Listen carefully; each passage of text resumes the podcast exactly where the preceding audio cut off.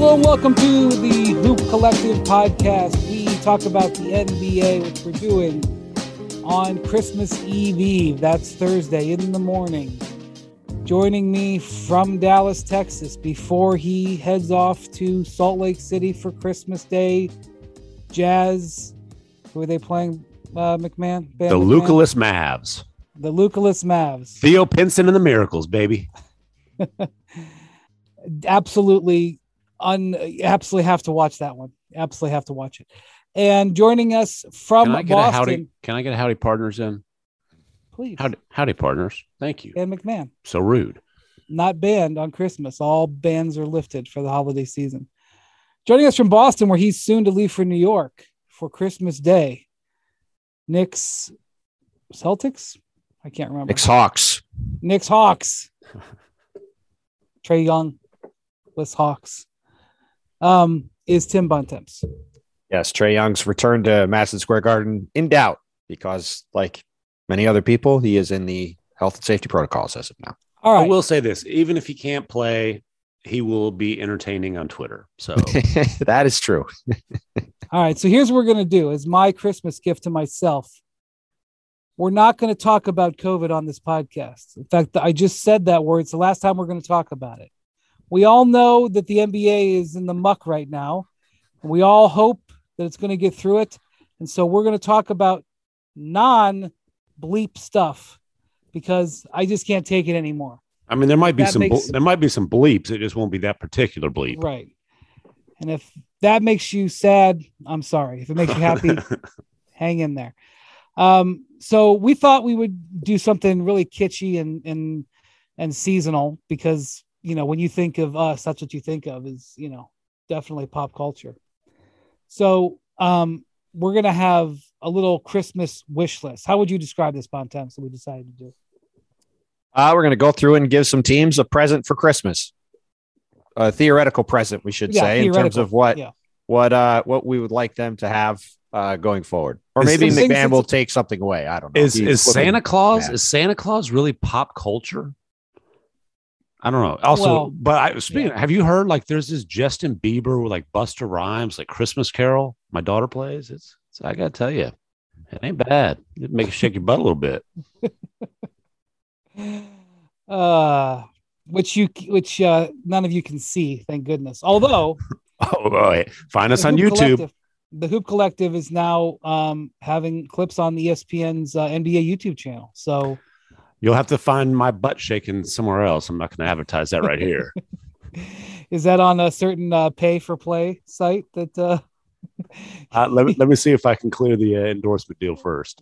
That's on uh, Hoop Collective After Dark, which will be available on uh, E S P N Plus soon. Um, so the first team I thought uh, we would talk about uh, on their wish list would be the Miami Heat. The Miami Heat are a, I think, are a pretty good story. Um, considering everything that they've had to deal with this season, they're in, they're in tied for fourth uh, as we sit here talking right now, which is remarkable. And if they had a Christmas uh, wish, they would probably want their two All-Stars back. Jimmy Butler and Bam Adebayo have been out. Uh, Jimmy came back for a half.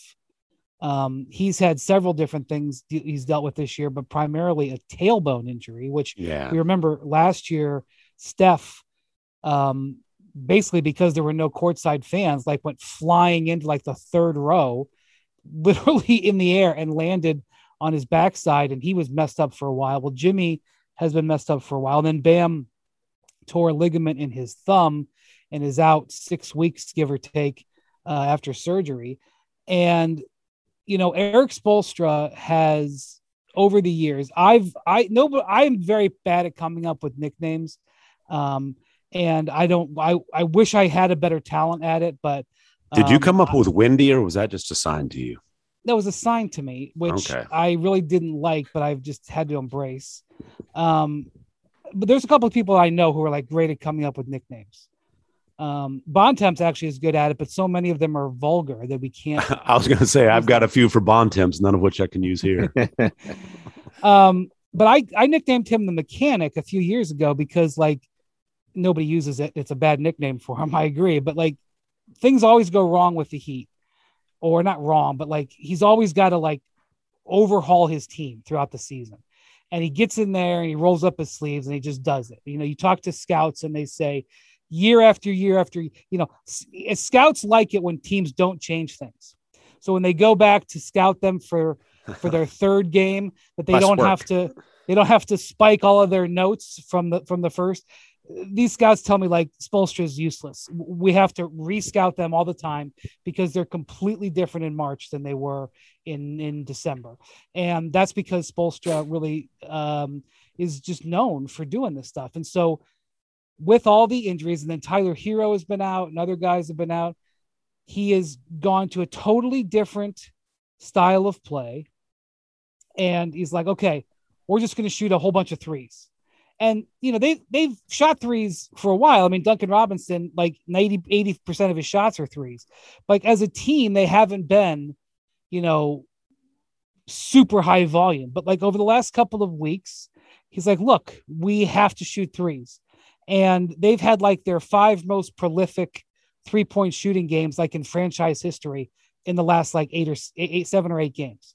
And um, Cooper Moorhead, who uh, writes for Heat dot com, he's actually kind of a adjunct member of the coaching staff. They don't tell anybody, but he, he he's really good. He noted this. He said they the Heat had never had more than two games with nineteen made threes in a single month ever in their history.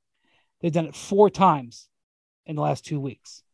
So um, basically, this is how they're getting past this. Um, uh, Cooper also said that In in, the, in a five game stretch, they made five. They made in a five game stretch uh, in the last week. They made a hundred three pointers. That was more than the Heat made in a couple of their entire seasons in the nineties in five games. Um, and so what's happened here is they've gone to Max Strus, who his, has a great nickname, Bontemps. It is. Uh, we're not going to talk about the nickname on the pod. Actually, oh. it's a. We're not. That's a, okay. It's not a vulgar nickname, it's, it's but not, it's, it's, a, not, it's another it's one not for it's not a for oh, public consumption nickname. Damn. All right. Well, uh, they like he Spose put in Gabe Vincent and Max Strus into the starting lineup and been like, guys, bomb away from outside, and the Heat are winning. And I have to say, it's not like let's put them on SportsCenter type wins. And Kyle Lowry is. is grinding through some of these games. He's not always putting up great numbers, but he's getting it done. And Bontemps, like, the Heat are doing it again. And by the way, they've played like the first or second toughest schedule, and they have like the second or third easiest schedule left. Eventually those guys are going to get healthy. Watch out for the Miami Heat. Yeah, look, I mean, I, I saw the Heat play the Sixers last week in Philly without Jimmy, without Bam, and beat the Sixers and did it, like you said, in very Miami Heat fashion. They're rolling out weird lineups, and they've got Max Strus and Duncan Robinson out there bombing away um, from three-point range. Um, you know, at times the Heat would like Duncan Robinson to shoot a little bit more. Sometimes they think he could take a couple extra shots a game that he doesn't. Max Strus does not have that problem. He when he gets out there, no. he he is the ultimate green light, and he is chucking from anywhere and everywhere all the time. And you know, he's been a really big find for them, the latest guy to come through their Sioux Falls G League program and really turn into a um, a big-time piece for them. And, and the Heat, you know, like you said, Eric Spolstra is, if not the best coach in the N B A, one of the best couple. He finds a way to maximize what he's got every year. And in talking to him, I saw him for a few minutes after shoot-around last week, and he's really excited about his team.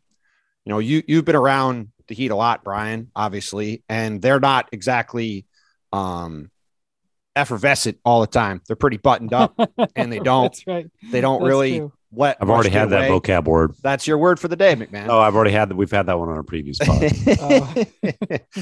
Look at you, good memory.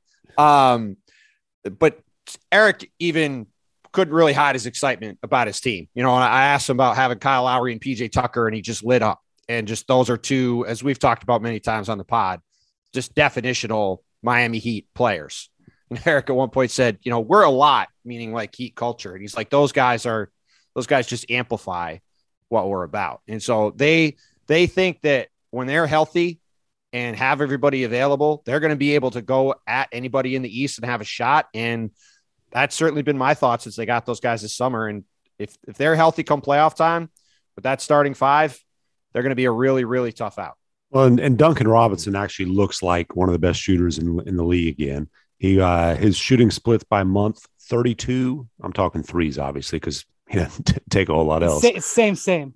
Yeah, yeah, thirty-two, thirty-three, thirty-nine. So he's still not like back to being, you know, Duncan Robinson, but to, for him to be thirty-nine high volume without being able to play that two-man game with Bam, which obviously is where he gets a lot of his uh, looks when when uh, when they're full, you know, it, any concern about, oh, how's he adapting a new ball, blah, blah, blah.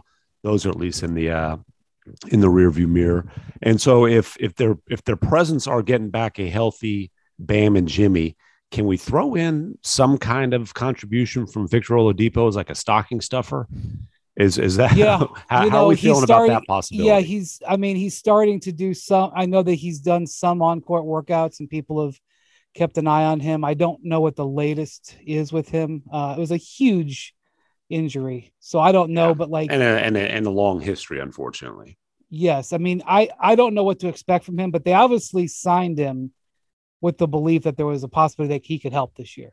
Well, um, and, and, and, and look, they signed him to a minimum deal. So it's, you know, it's all reward, zero risk, but you know, can he, by the time playoffs roll around, be a, an, uh, you know, an, a bucket getting eighth man? I mean, it's not like they need him to come in and fill a starting job. No, I mean, I think that was the hope for them, right? That he could be ready by the spring to give them something down the stretch and in the playoffs. If he can, if he can do that, be an eighth or ninth guy, that would be a win for them.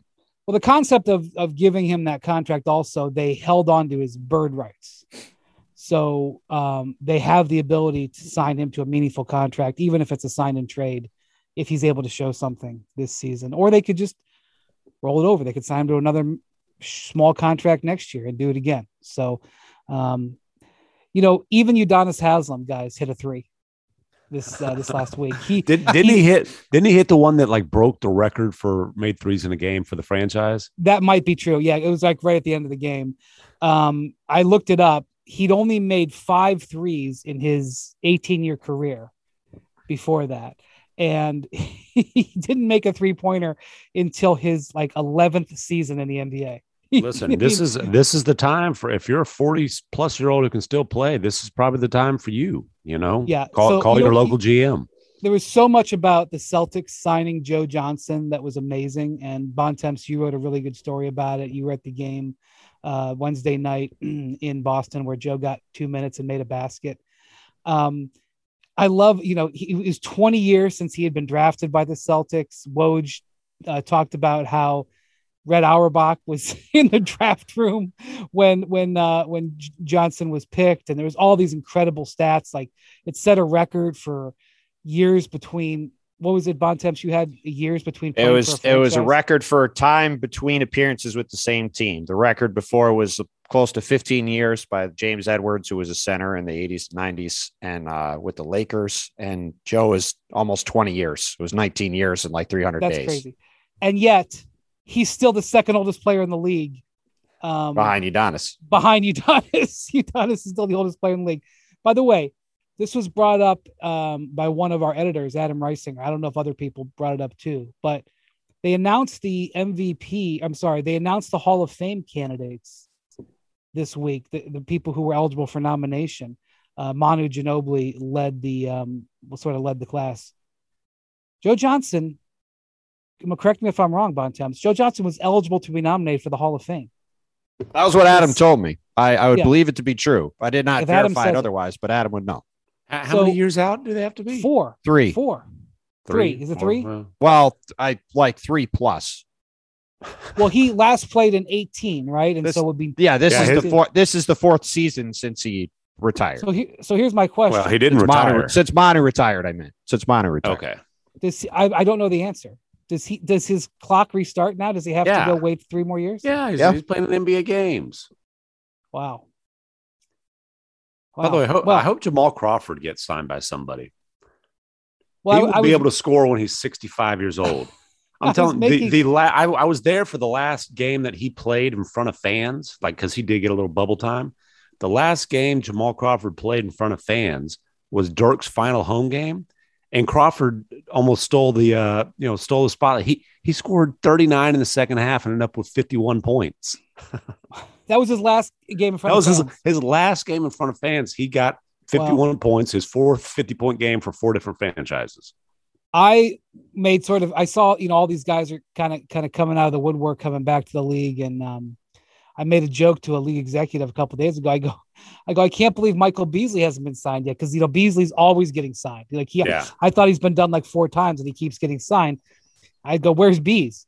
And then I, and then the executive a couple hours later sent me, uh, forwarded me. Uh, well, I shouldn't say that. He let me know that uh, the Beasley was headed to the G League. that, there you go. Uh, he's like Bees, Bees, Bees came in from the pool. Was like, wait a minute, I can make some mid-range J's. Um, yeah, so he's yeah, like, so. he's like, he's like, whoa, six figures for ten days. I, I think I can get one of those.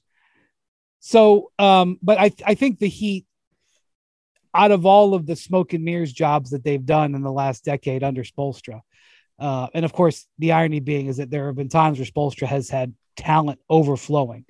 Um, what they've sort of done, I think they're five and two in these last seven that they've had to play. Um, I, they probably play tonight. And so by the time this pod comes out, some of this will be dated, but that's the world we live in. But um, uh, the Heat, uh, I think, keep an eye on the Heat. Uh, you know, they've, Spolstra has weathered the storm, and as Bontemps mentioned, they're excited about their situation. You know, that's the thing that the Heat, the Heat are always like manufacturing guys out of the G League, and they're always dancing on the line of the luxury tax, right? Bontemps, like that's they're right. like a hundred, like a hundred eighty thousand dollars below the tax. Some years they have gone into the tax, but other years, Andy Ellsberg, make, one of the best cap maestros in the league, always finds a way to get right. Mickey Arison out of paying the luxury tax. Plus, there's no state couple, income tax. A couple Wait, years ago, know. they made like they made like six trades on deadline. It wasn't six. It was like they, they made like a three or four moves on deadline day, and with every move they cut like three hundred thousand. They made a lot of moves.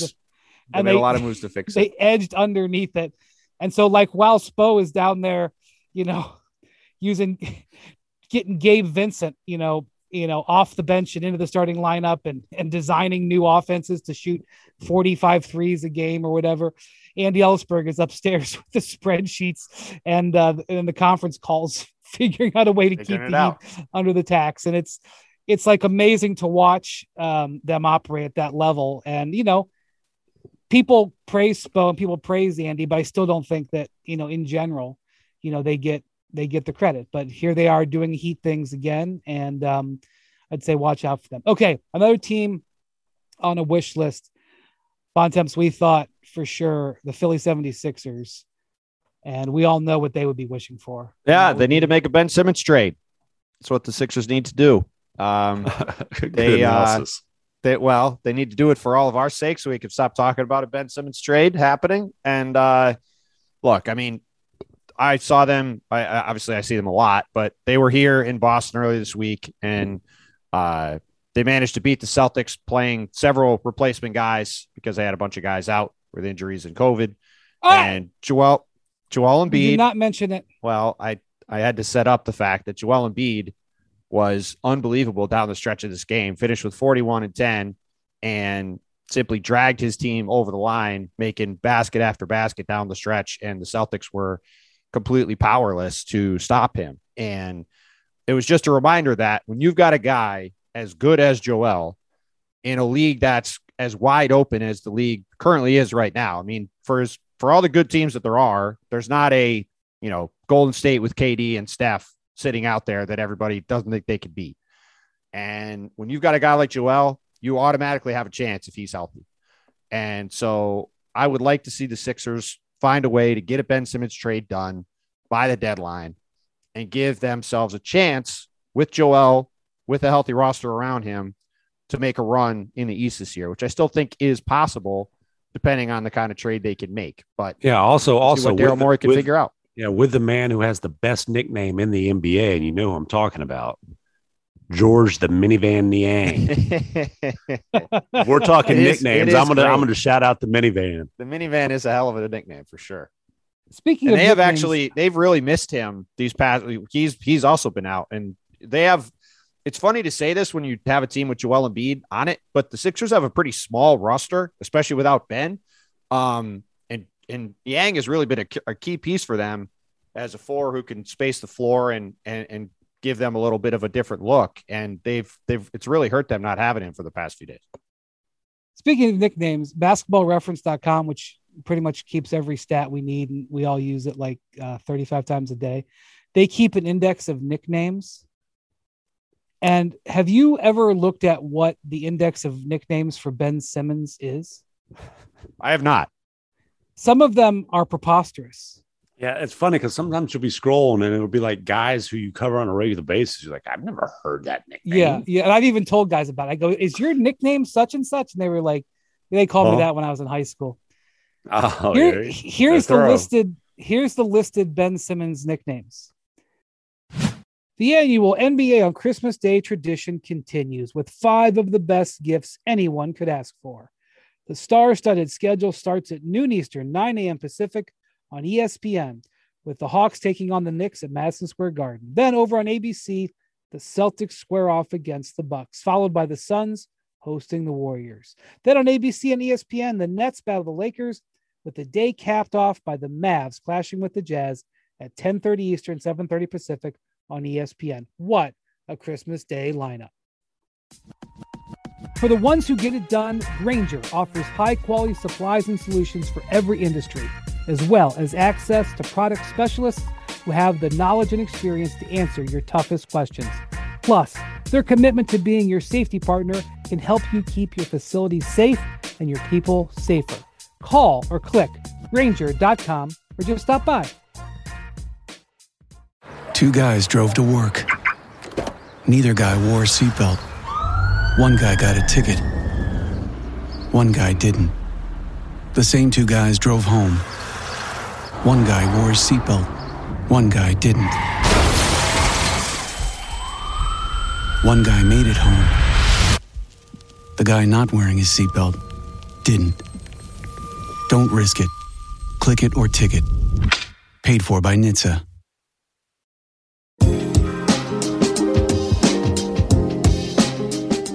Simo the Savage. Mm. Would any first off, if you ever ha- this has got to be an Australian. Nobody named Simmons would ever be called Simo, oh, unless they're in Australia. That's an Australia thing for sure, right? So, has anybody would ever would ever call him Savage? I don't think so. Maybe, maybe I've never like heard anybody things. call him anything but Ben, so I don't, I don't, I don't know any other. H- how about this one, the Peacemaker? Uh, that one no longer applies. That one is out. That one is scratched from the list. How about Young Socialite? Well, that I believe was from his forays into uh, the Kardashian world. I guess so. Uh, the Yank. I think they call him several variations of that now in Philly. Oh my gosh, there's even more. There's more that I'm not even. Big Ben uh, is a pretty basic one, makes sense. Fresh okay. Prince, I kind of like Benny. Benny's not a nickname. It kind of is, but again, he's not a Benny. Like you don't, you don't. He's, he's not a guy you repeat, call Benny. I've never heard anyone say anything about him other than calling him Ben. I'm just so I don't know why we're having this discussion. Right, you haven't so, heard so, the Wizard of Oz? So, so, so let me ask you this, Bontemps. You're around this team all the time. Wizard of Oz, McMahon, being that Australia is nicknamed Oz. Oh, wow. Thanks. I never put that one together. Well, I don't want to. Got to clarify you know with you, boss. Yeah, there's a uh, there's a Tin Man joke to be made, but let's keep it moving. Bontemps, the Sixers are sixteen and fifteen. They're playing the Hawks tonight. I don't know. So they're either going to, you know, who knows who's going to play. They're going to be five hundred or they're not. All right. So. Hashtag math. Where do you think this, the Sixers are? I mean, obviously in this exact moment where they're dealing with guys out and whatever, but like, how do you evaluate where they have, where they're feeling for themselves? You look at their numbers. They're like the nineteenth offensive team. They're like the seventeenth defensive team. They're like the twentieth net rating. They are average in every way. And I went back and looked last season. Ben Simmons missed fourteen games. And I realize if you look at each individual one of those games, there's circumstances that are involved, but he missed fourteen games last year. Guess what their record was? Seven and four. Seven and seven and seven. Two years ago, which was in the bubble when he, remember he hurt himself in the bubble. He missed some games yep. there. Two years ago, he missed sixteen games. Guess what their record was? Eight and eight. Eight and eight.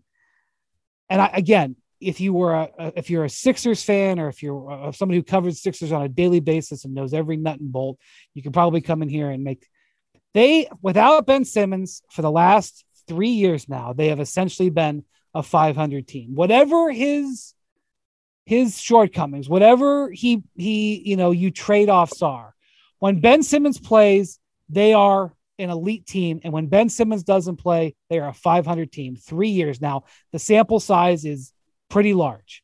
So, what are the Sixers going to do about this, Bontemps? Are they are they just content to sit here and say, "Okay, we'll be a five hundred team all year long"? Well, I think we'll find out with what happens between now and the trade deadline. To be frank, uh, you know, I mean, if if you know, Daryl Morey is, you know, as we've talked about many times, he's going to be patient, going to get the best deal he thinks he can get.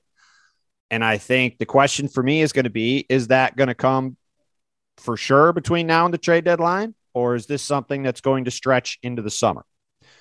To me, I don't think you can go into the summer personally, because as I said before, when you have a guy like Joel Embiid, you need to give yourself a chance. And to your point, they do not have a chance.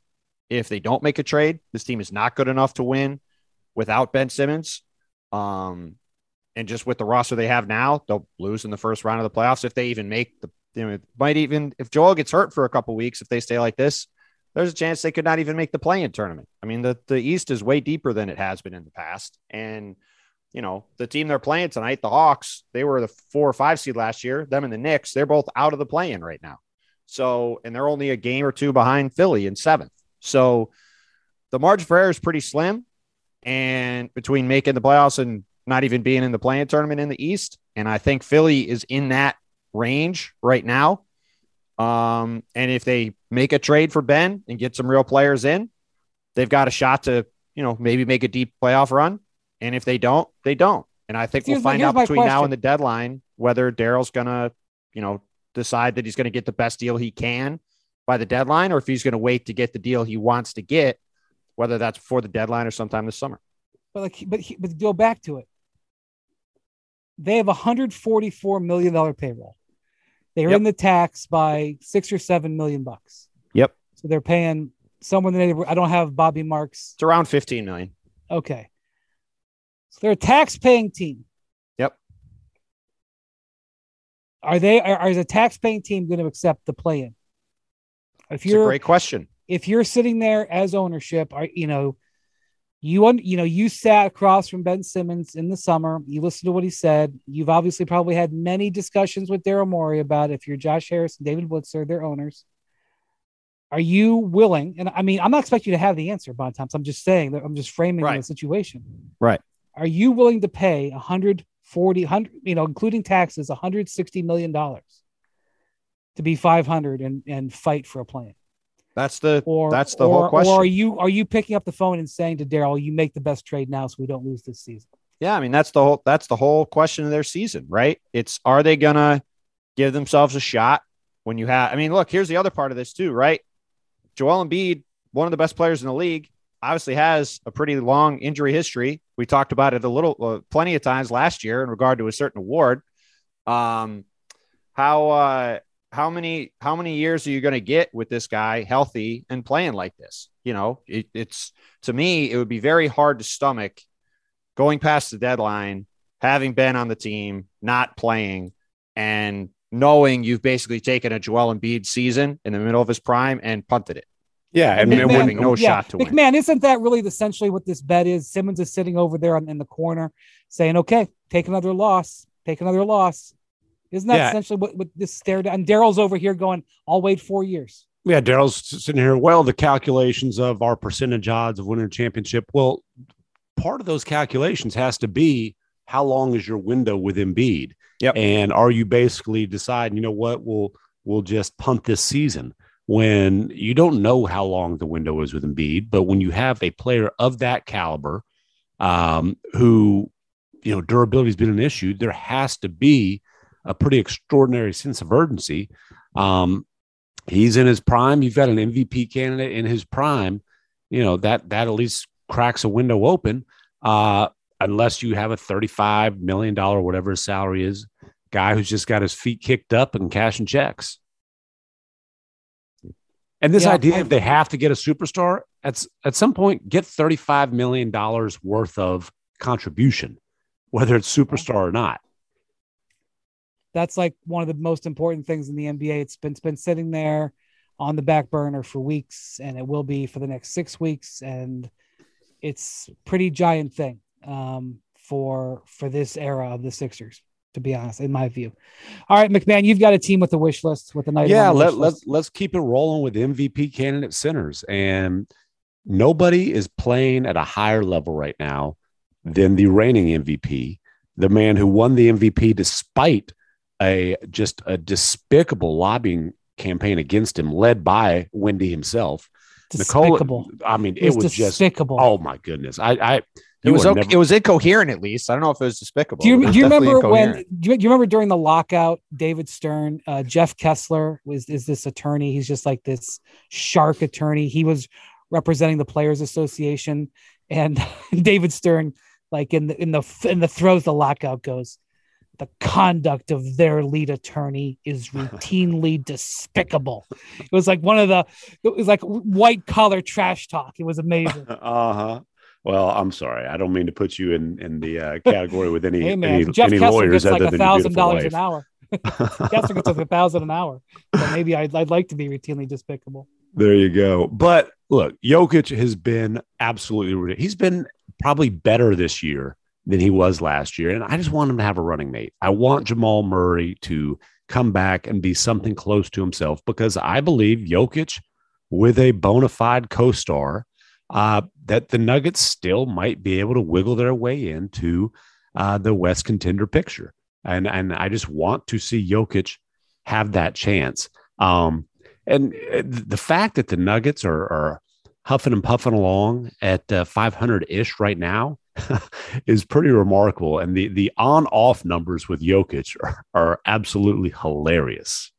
I mean, you see uh, Michael Malone said this week that he's like, you're going to laugh and people are going to make fun of me, but Jokic should be an all defensive player c- candidate.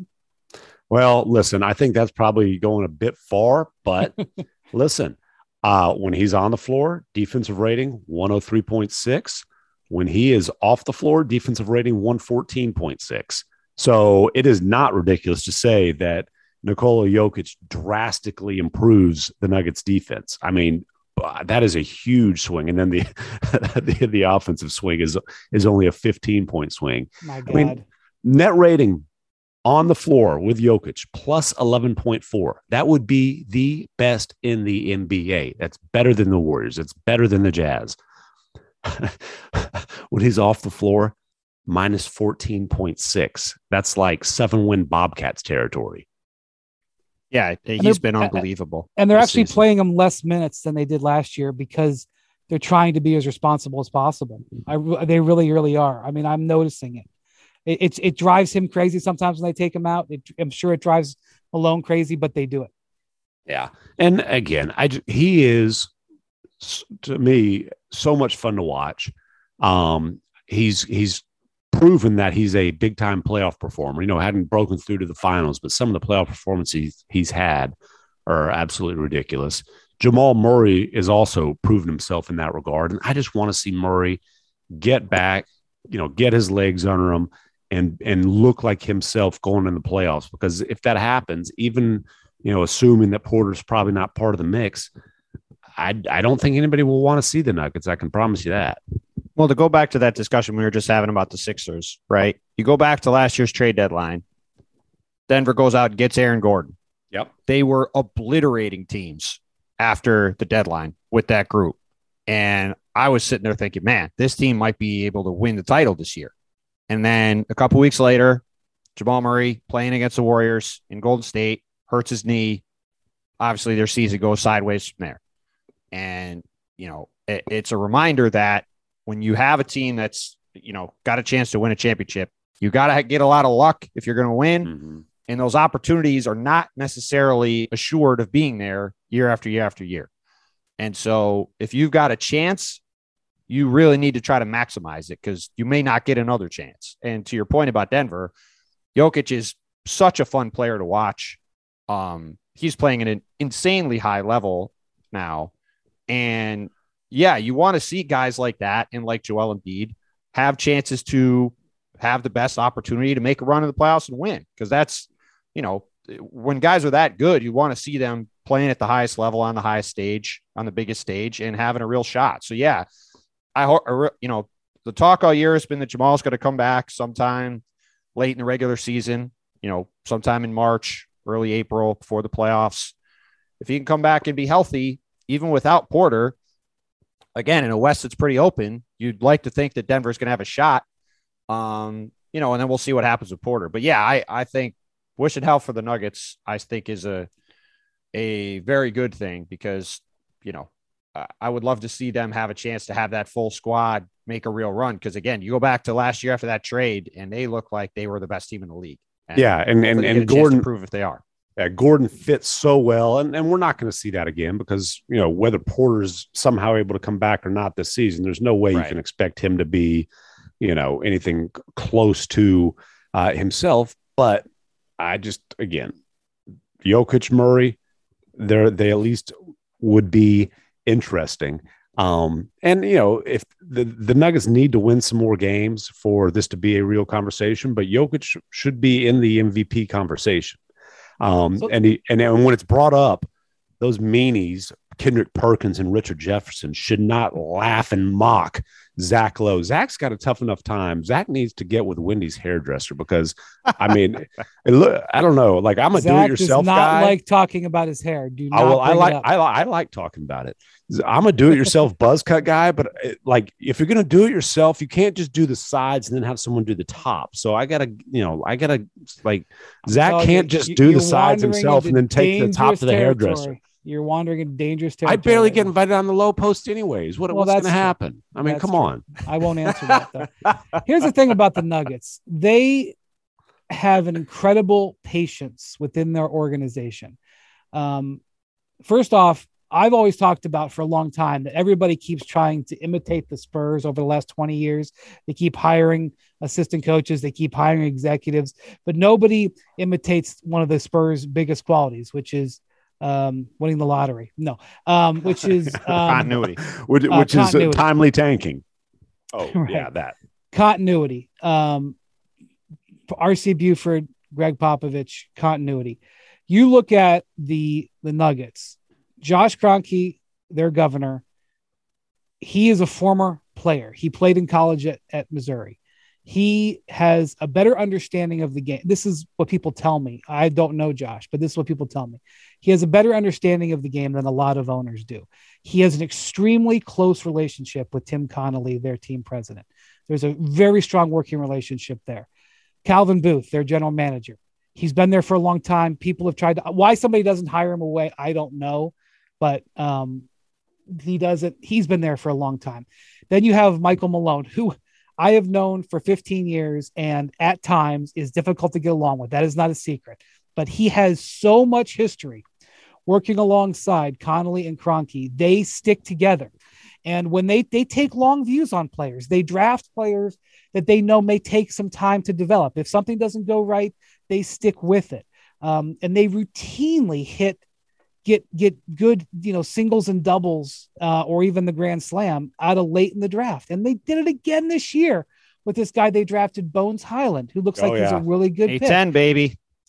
And so, yes, uh, I also do on think, the, also on the best nicknames in the N B A list. If we're, yes, if we're going to, yes. you know, get back to that. And, yes. and he's got a great story as well. And, you know, he's had some ups and downs, but they do. I mean, yeah, they didn't draft Donovan Mitchell. They don't bat a thousand. Okay. We or Rudy Gobert. They, they draft no, they draft Rudy extremely well for both the Nuggets and for the Jazz. I know, it's very nice. It's kind of like how the um, the Nets for all those years were were helping the Celtics. It's very nice. yeah. Um. So I don't.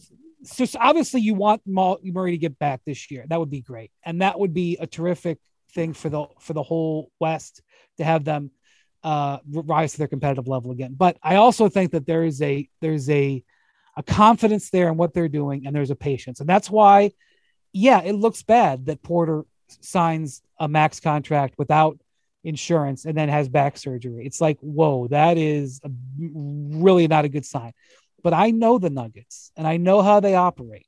And I know that they will have patience. And, and that's why they're only playing Jokic, you know, thirty-two minutes a game. You know, LeBron's out there playing thirty-eight at center, you know, at age thirty-seven. And he's out, you know, like the Lakers and LeBron, they don't operate the same way as, as the Nuggets do. And so I think that they will eventually be rewarded for that, McMahon. And it may not be this year, but I think eventually it's going to work out. I could be wrong, of course. Yeah. And, and, you know, again, there's an urgency just because you've got an, an M V P candidate who is uh, in his prime. Uh, I'll tell you what, though, Jokic and Embiid are two, are two different, uh, you know, two different cases simply because Jokic is remarkably durable. Uh, you know, obviously he wasn't in great shape when he, when he got here. He's had to really work to uh, get in shape and work on his body, but he's always played pretty much every single night. Uh, and, you know, he, there's a lot of Jokic that reminds me of Dirk. Some in his, some of his game actually remind, he's like Dirk with this ridiculous, you know, passing ability. Um, but also just kind of his personality, his dependability. Um, th- there's a lot of him that, that reminds me of Dirk. Now let's talk about the play of the week. The pressure to follow up Hypnotic and Cognac weighing heavily on the team. Hypnotic was in the cup, blue and ready for the play. And boom, Añejo Tequila came in with a smooth assist to Hypnotic's tropical fruit finish. Shaken, strained, poured. It was green and good. The playmaking splash shifted the tempo. Another great cocktail from the Hypnotic team. Every season is Hypnotic and Tequila season. Hypnotic Liquor, Bardstown, Kentucky, seventeen percent alcohol by volume. Hypnotic reminds you to think wisely, drink wisely. Vivid Seats wants you to get to the games you love this spring. Experience every pitch, assist, and game-winning shot live and in person. And the best part? Each transaction is a step toward a free eleventh ticket with Vivid Seat Rewards. Score unbeatable perks like free tickets, surprise seat upgrades, and annual birthday deals.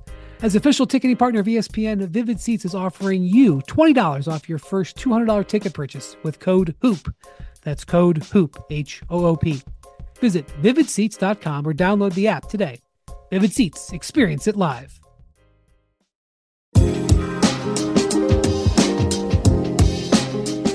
Yeah, and, you know, the long game ultimately played out for the Mavs. Yeah, and, and you know, the other thing with Jokic is, who knows how long his prime might be because, um, you know, he, I think he's more athletic than than people want to give him credit for. Like, you, you know, you see him beating guys off the dribble and stuff like that. But certainly, you know, his his game is not dependent on fast twitch athletic yeah. ability. You That's know, he's right. a guy you could see aging very gracefully. Honestly, I think it's, although I've noticed a major uptick in competitiveness from him over the last couple of years, but, you know, he has talked about, you know, I think he just, at some point, I think he just wants to go back to Serbia.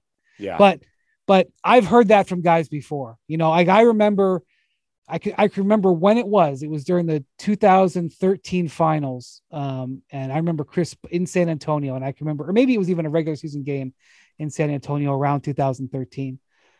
And I remember Chris Bosh saying, man, I'm just going to finish this contract. And, you know, then I'm going to go do code. You know, then I'm going to go make beer. Like he had, Chris had so many interests in life, and he was, you know, basketball wasn't everything to him.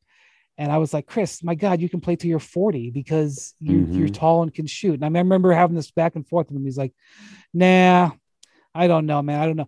And then the game gets taken away from him, and he would give anything to get back. So in his mid to late twenties, Jokic is like, let me just get to the end of this contract. And, you know, I'm going to go back home and race horses. But sometimes when you get into the back end of your career, you don't feel that way. But yeah, I agree with you, McMahon. I think Jokic could play for a long time.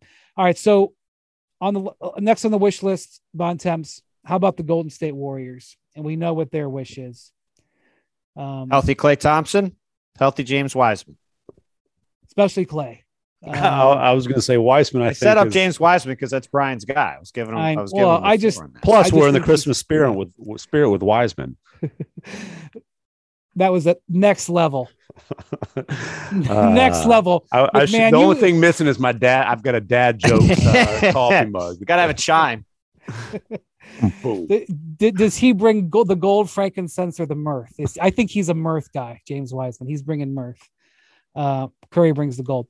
Um, obviously, we're all trying to keep our expectations in check with Clay, but Bontemps, you know the Warriors well.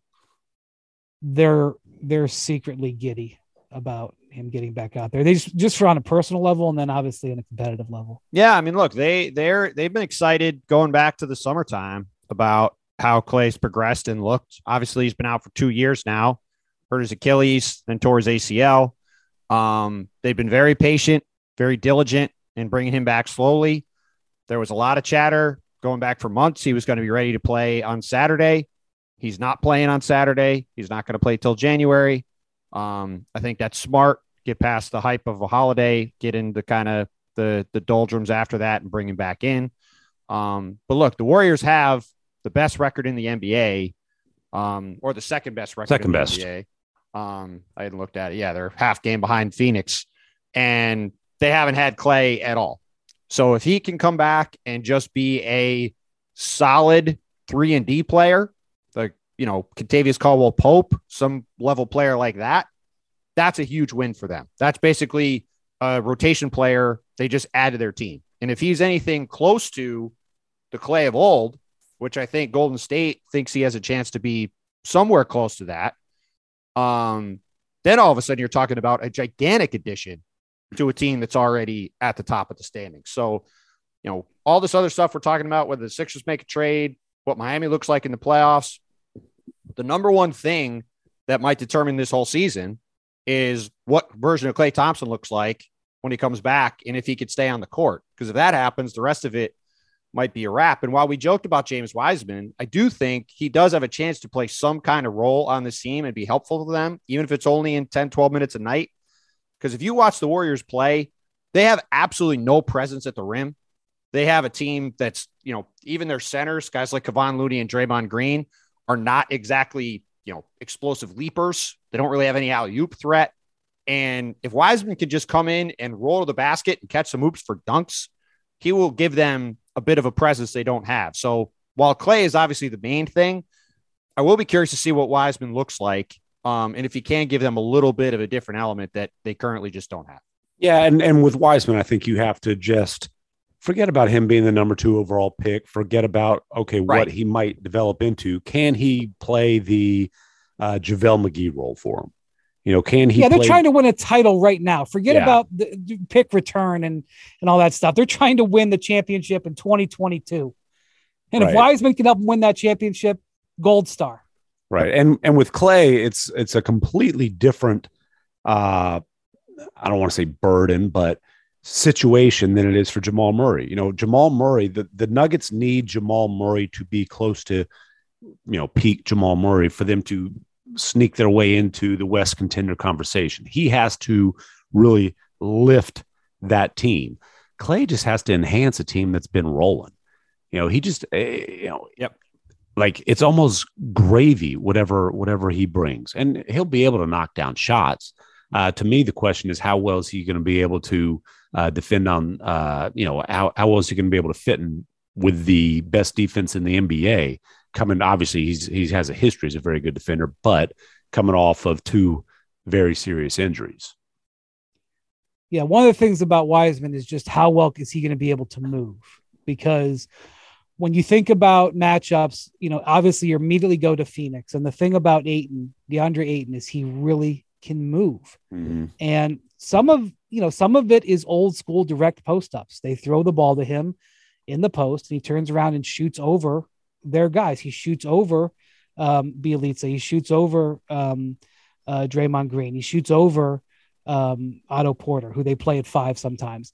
He can't shoot over his Kevin, Kevon Looney as well, but it's hard for them to play Looney to get maximized offense. So some of it is just like, go stand there and defend DeAndre Ayton when he's trying to shoot around on you. And be, if, you know, and Wiseman is mobile pre-knee injury.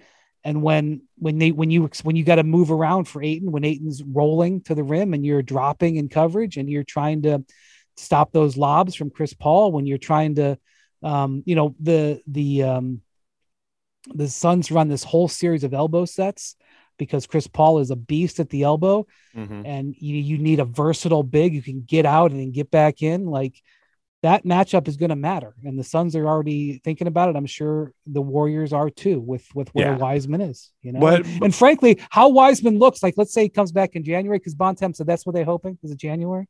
Yeah. I think, I think the plan for both those guys is to be back in January at some point. I mean, how Wiseman looks may affect how the, how the Warriors approach the trade deadline, quite frankly. Well, and you know what though, like obviously he, he was moving fine last year. He just didn't know where to go. Right. So, right. How, you know, there's two things here. There's how is he physically, and then how much progress has he made uh, mentally in the last however long it's been that that he's been sitting out, watching in film yeah. sessions and all that stuff. Well, you got to remember, this is a guy who played three games in college, then didn't play the rest of that season. Then he comes to the N B A in a crazy season where there wasn't really much of a training camp. Yeah. He gets thrown in. He has some injuries. He misses some time. Uh, then he has the meniscus injury, he misses this offseason, right? So he hasn't had a lot of time on the court. And I think part of the, the, the, the slow ramp up for him is giving him time to go down to the G League team and be in some practices there and kind of get in familiar with what Golden State wants to do and how they want to use them and all that kind of stuff. And I think the, the bringing up DeAndre Ayton while you were talking about Phoenix's ability to be a contender and how Ayton's a part of that, I do think it's important to remember that a couple of years ago, DeAndre Ayton was at the top of that draft class, ahead of Trae Young, ahead of Luka Doncic, and while he, I still don't think he should have been taken ahead of those guys, ahead of Marvin Bagley the third, ahead of Marvin Bagley the third, he he had a, a, a he was not great as a rookie, and that that pick did not look very good. And he's got he was good Marvin, as a rookie, he just wasn't like all star level. He was he like, he, he, he was, was a, labeled he was labeled as a guy who wasn't a winner. Look, he, look, a, he, he was, was a defensive liability yes. who people did not think, to Tim's point, could be a, a franchise anchoring center. And over the past couple of years, he's made dramatic strides defensively. Yeah, and then he and got busted for steroids. Like that was like that was that's year right. two. Year I two even forgot steroids. about that. That's right. Yeah. That happened too. Like that yeah. pick was not looking very good. You fast forward a couple of years mm-hmm. later, he he helped anchor a defense that got the Suns to the finals. Has become a monster player and is a guy that looks totally different than he did as a rookie. So yeah. And, and a lot of that is he has been willing to be coached, not just by Monty Williams and his staff, but by yep. Chris Paul. Well, when you talk about great basketball minds who are still wearing a uniform and making a major impact, Draymond and who never shut up, Draymond Green is high on that yes. list too. Yes. So, you know, Wiseman has an opportunity here. Um, how much he's able to soak in, how much of it translates, and also given the circumstances where he's not been able to be on the floor learning, you know, while actually playing. Right. It's it's not ideal, but you know, we'll see. There, there's no question, like he has rare physical tools, so maybe he is a guy who's so, able to make these significant leaps that we've seen Ayton make. Right. And Matt, that's that that was really my point, which is that's that I, actually I, a, a great point. He could really benefit from having a long conversation with DeAndre Ayton because yeah. DeAndre Ayton got yelled at every time out for three years. Yeah. And his mentality, I mean, part of it is he's he's laid back. Um, you know, he's talked about it. You know, he's he's from the Caribbean. He's yep. got sort of an island uh, attitude. He's he's chill. Uh, not everybody can can take it. Uh, and that's part of the reason why they yell at him, because they know he can take it. But his mentality right now is so honed, like guys like Wiseman should study it. Mm-hmm. And uh, and Ayton is going to get paid, probably by the Suns. He is going to get paid. Yeah, and my um, point is just that people, and I've certainly been vocal that, you know, it would have made sense to take LaMelo last year instead of James Wiseman, but it should, it is early for people to just write him off as not being able to guy, being a guy that can help them at some point down the road. Of course. There's he's like twenty. A lot of time. That's right. twenty. All right. Merry Christmas, gentlemen. Thank you for not mentioning the other thing. I hope everybody stays healthy. Merry Christmas you to have- the ladies too. Thank you, Mister McMahon. Thank you. Absolutely. What he said. uh, thank you to Jackson, our producer. Merry Christmas to him too. Hope you all enjoy the holiday. We will be back talking to you next week. Adios amigos y feliz Navidad.